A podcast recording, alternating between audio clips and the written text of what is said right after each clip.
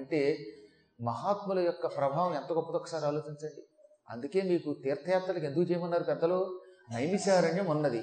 పద్దెనిమిది పురాణములు వెయ్యేళ్ళ పాటు సూతుడు ఎన్నోసార్లు చెప్పాడు. దానివల్ల అడవికి వెళ్ళగానే సూతుడు చెప్పిన పురాణ ప్రభావం అడవి మీద ఉండడం వల్ల అక్కడికి వెళ్ళిన మనకి సద్బుద్ధి కలుగుతోంది. కొన్ని కొన్ని ప్రాంతాలకు వెళ్ళగానే ఎందుకు సద్బుద్ధి కలుగుతోంది? అంటే ఆ తీర్థములో దేవుడితో పాటు సజ్జనులు కూడా తిరిగారు.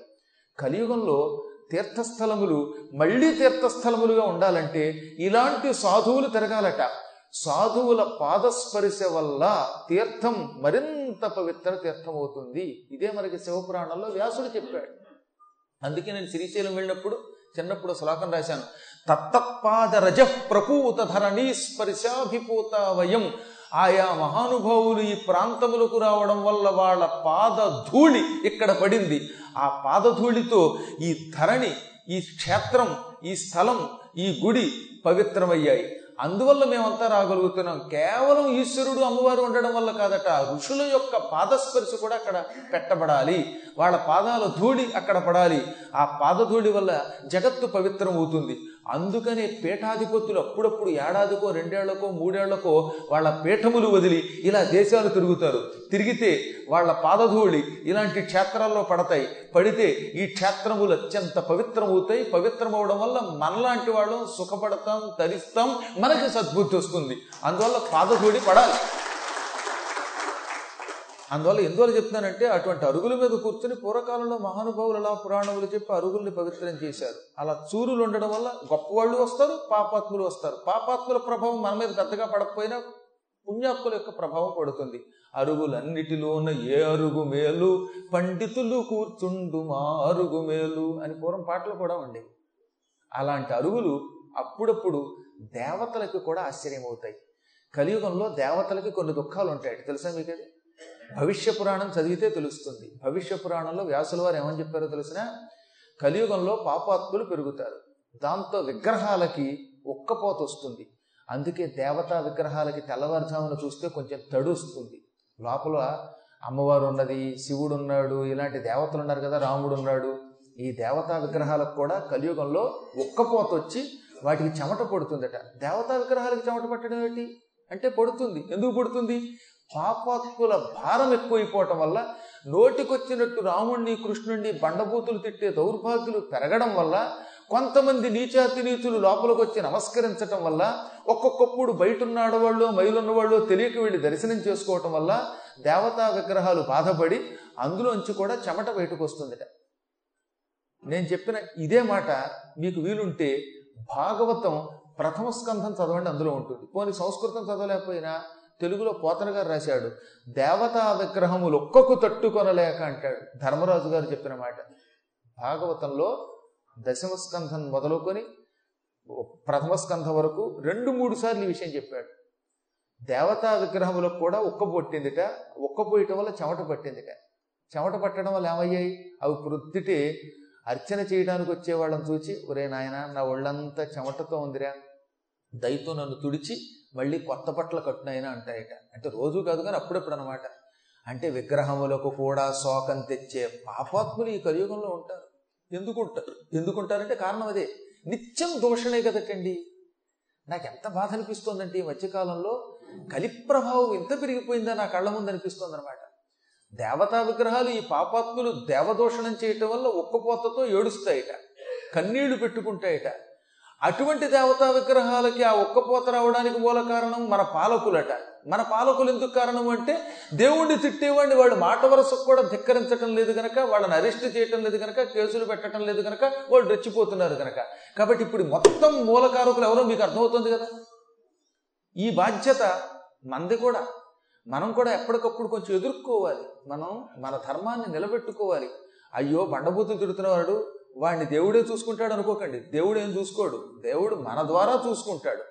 దేవుడే చూసుకుంటాడని దేవుడి మీద భారం వేసి మనం చెయ్యవలసిన పని చెయ్యకపోతే మన కర్తవ్యాన్ని విడిచిపెడితే నీ అంతం భగవంతుడు చూస్తానని చెప్పాడు ఆయన. మీరు భగవద్గీతని విన్నారు. అందులో ఏం చెప్పాడు? భగవంతుడు ఎవరెవరిలో మంచి మంచి శక్తులు ఉన్నాయో అవన్నీ నావి. ధర్మం నాశనం అవుతున్నప్పుడు అన్ని వేళలా నేను రాను. నన్ను తలుచుకుని నా అంశని ఆవాహన చేసుకుని మీరే నా బదులుగా ధర్మరక్షణ చెయ్యండి అన్నాడు. అలా ధర్మరక్షణ చేయకుండా పెదవులు వెప్పకుండా మనకెందుకు వచ్చిందిలే అని మనం కేవలం పలహారాలు తింటూ గుళ్ళోకి వెళ్ళి దండం పెట్టి వాళ్ళు ఇచ్చే అరటిపండు ఒకటి తిని కాస్త ప్రసాదం తినిపోతే అప్పుడు మీ వల్ల దేశానికి ఏమీ ఉపయోగం ఉండదు దేవతలకు ఉపయోగం ఉండదు దేవతలు మిమ్మల్ని అనుగ్రహించరు. సరిగదా వాళ్ళు ఇంకా బాధపడతారు. కాబట్టి ఇప్పుడు మనం మన దేవతా విగ్రహాలకి సేవ చేసే అర్చకులకి సాయపడాలి. పురోహితుడికి సాయపడాలి. మన దేవతల్ని తిట్టేటటువంటి నీచాతి నీచుల్ని అవసరాన్ని బట్టి శిక్షించాలి. ధర్మబద్ధంగా శిక్షించాలి. మనం ఎప్పటికప్పుడు ఉద్యమిస్తూ ఉండాలి.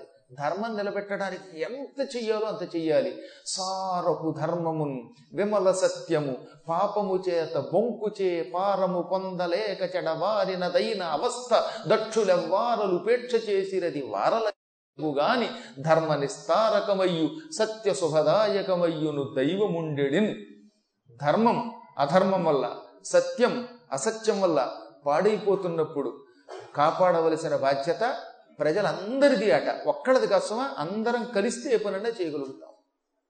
అలా మనం పట్టించుకోకుండా ఊరుకుంటే సామర్థ్యం ఉండి కూడా చూస్తూ ఊరుకుంటే సత్యాన్ని ధర్మాన్ని కాపాడడానికి దైవం ఉండేడు భగవంతుడు ఉన్నాడు తరింపజేయడానికి. కానీ నీవు పట్టించుకోలేదు గనక నీవు నోరు విప్పట్లేదు గనక అన్యాయం మీద అధర్మం మీద సత్యం నువ్వు నిలబెట్టడం లేదు గనక నిన్ను మాత్రం నాశనం చేస్తుంది అది ఆ ధర్మం అన్నాడు. కాబట్టి ఇప్పుడు మనం నిలబెట్టి తీరాలి. నిలబెట్టాలంటే ఇలాంటి కొన్ని ధర్మ కార్యాలు ఇలా ధర్మం నిలబెట్టేటటువంటి వాళ్ళ వెంట మనం ఉండాలి.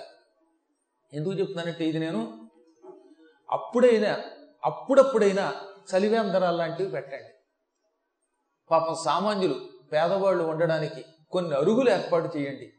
ఇప్పుడు కలియుగం కనుక అపార్ట్మెంట్లు అవి వచ్చేసాయి కనుక వాళ్ళు పాపం చూరుల్లో ఉండలేరు.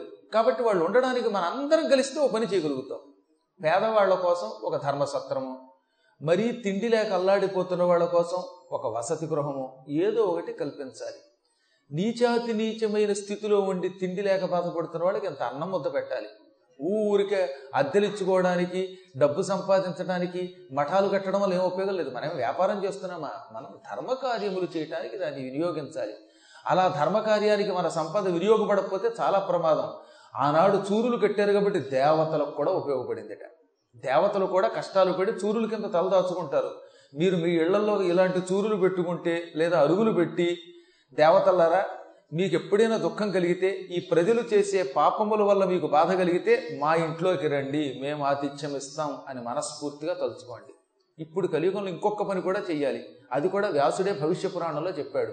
ఇందాక ఏం చెప్పాను మీకు? కలియుగంలో దేవతా విగ్రహాలు బాధపడుతున్నాయి. పాపాత్ముల వల్ల దేవతలంతా దుఃఖం పొందుతున్నారు. యజ్ఞములు లేక దేవతలు బాధపడుతున్నారు. ధర్మ సంస్థాపనకి కృషి చేసేవాళ్ళు లేరు. ఉన్న సాధువులకు ఎప్పుడు ఏ క్షణంలో గండం వస్తుందో తెలియటం లేదు.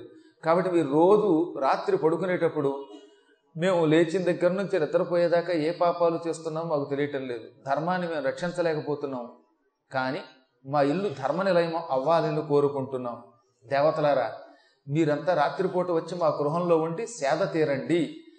చేతనైనంత వరకు మా చేత సాయం చేయించుకోండి. మాకు చేయడం చేత కావటం లేదు ఎలా చేయాలో తెలియటం లేదు. గురువుగారు చెప్పినా వినడం లేదు మేము. కనీసం మీరైనా మమ్మల్ని ప్రోత్సహించి ధర్మం నిలబెట్టడానికి కావలసిన శక్తి ఇమ్మని కోరండి. అంటే ధర్మం నిలబెట్టడానికి శక్తి దేవతలు ఇవ్వాలి. ఆ శక్తితో దేవతల్ని మనం రక్షించాలి.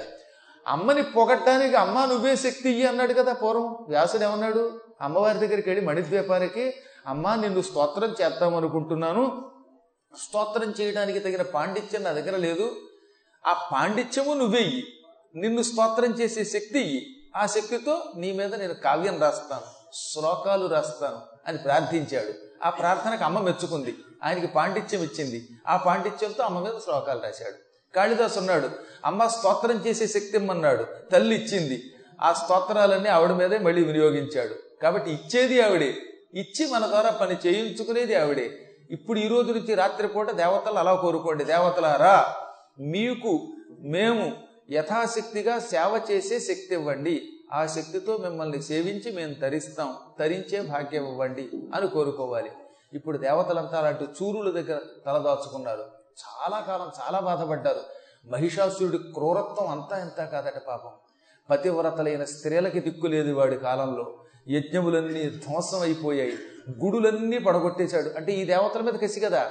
ఈ దేవతలు గుళ్ళు పడగొట్టాడు. వాడికి ఇష్టమైన వాటిని కట్టించుకున్నాడు. వాడి ప్రార్థనాలయాలే తప్ప మన ప్రార్థనా మందిరాలు లేకుండా చేసి పారేశాడు వాడు. ఒక నూరు సంవత్సరముల పాటు ఈ సమస్త లోకాలు అల్లకల్లోలమైపోయాయి ఈ పాపాత్ముడి భారం తట్టుకోలేకపోయాయి. చివరికి దేవతలంతా ఒక చోట చేరారు. గురువు గారిని పిలిచారు. గురువుగారు ఏమిటి కర్మ? తిండి లేక అల్లాడిపోతున్నాం. యజ్ఞములు జరిగితేనే మనకు ఆహారం లభిస్తుంది. భూలోకంలో మానవులంతా యజ్ఞం సక్రమంగా చేసి ఓం ఇంద్రాయ స్వాహ ఇంద్రాయ యదన్న మమ అంటే అప్పుడు ఆ యజ్ఞంలో వేసిన ద్రవ్యం ఆహారం అవుతుంది మాకు. ఇవాళ మనం వేసే ఈ పదార్థం వ్యర్థమేం కాస్తమా కాస్తంత చెరువు అనే పేరుతోటి ఆహారం నవధాన్యాలు వండిన అన్నమో ఇలాంటివి తీసుకుని నేతితో పాటుగా యజ్ఞగుండంలో వేసి ఓం ఇంద్రాయ స్వాహ ఇంద్రాయ యదన్న మమ అనగానే ఇది అగ్నిలో పడి కాలి బూడిదైపోతుంది. అప్పుడు అందులోంచి ఆవిరి బయటకు వస్తుంది ఈ ఆవిరి సూక్ష్మమైన అమృత బిందువుగా మారుతుంది. ఒక చిన్న అమృతపు బొట్టుగా మారుతుంది. A drop of amrita. ఈ బొట్టు ఈ ఆవిరి ద్వారా పైకెళ్ళి ఇంద్రుడి నాలుక మీద పడుతుందట. ఎందుకని? ఇంద్రాయ స్వాహ కాబట్టి. ఇంద్రాయ స్వాహ అనగానే ఇంద్రుడి నాలుక మీద పడుతోంది.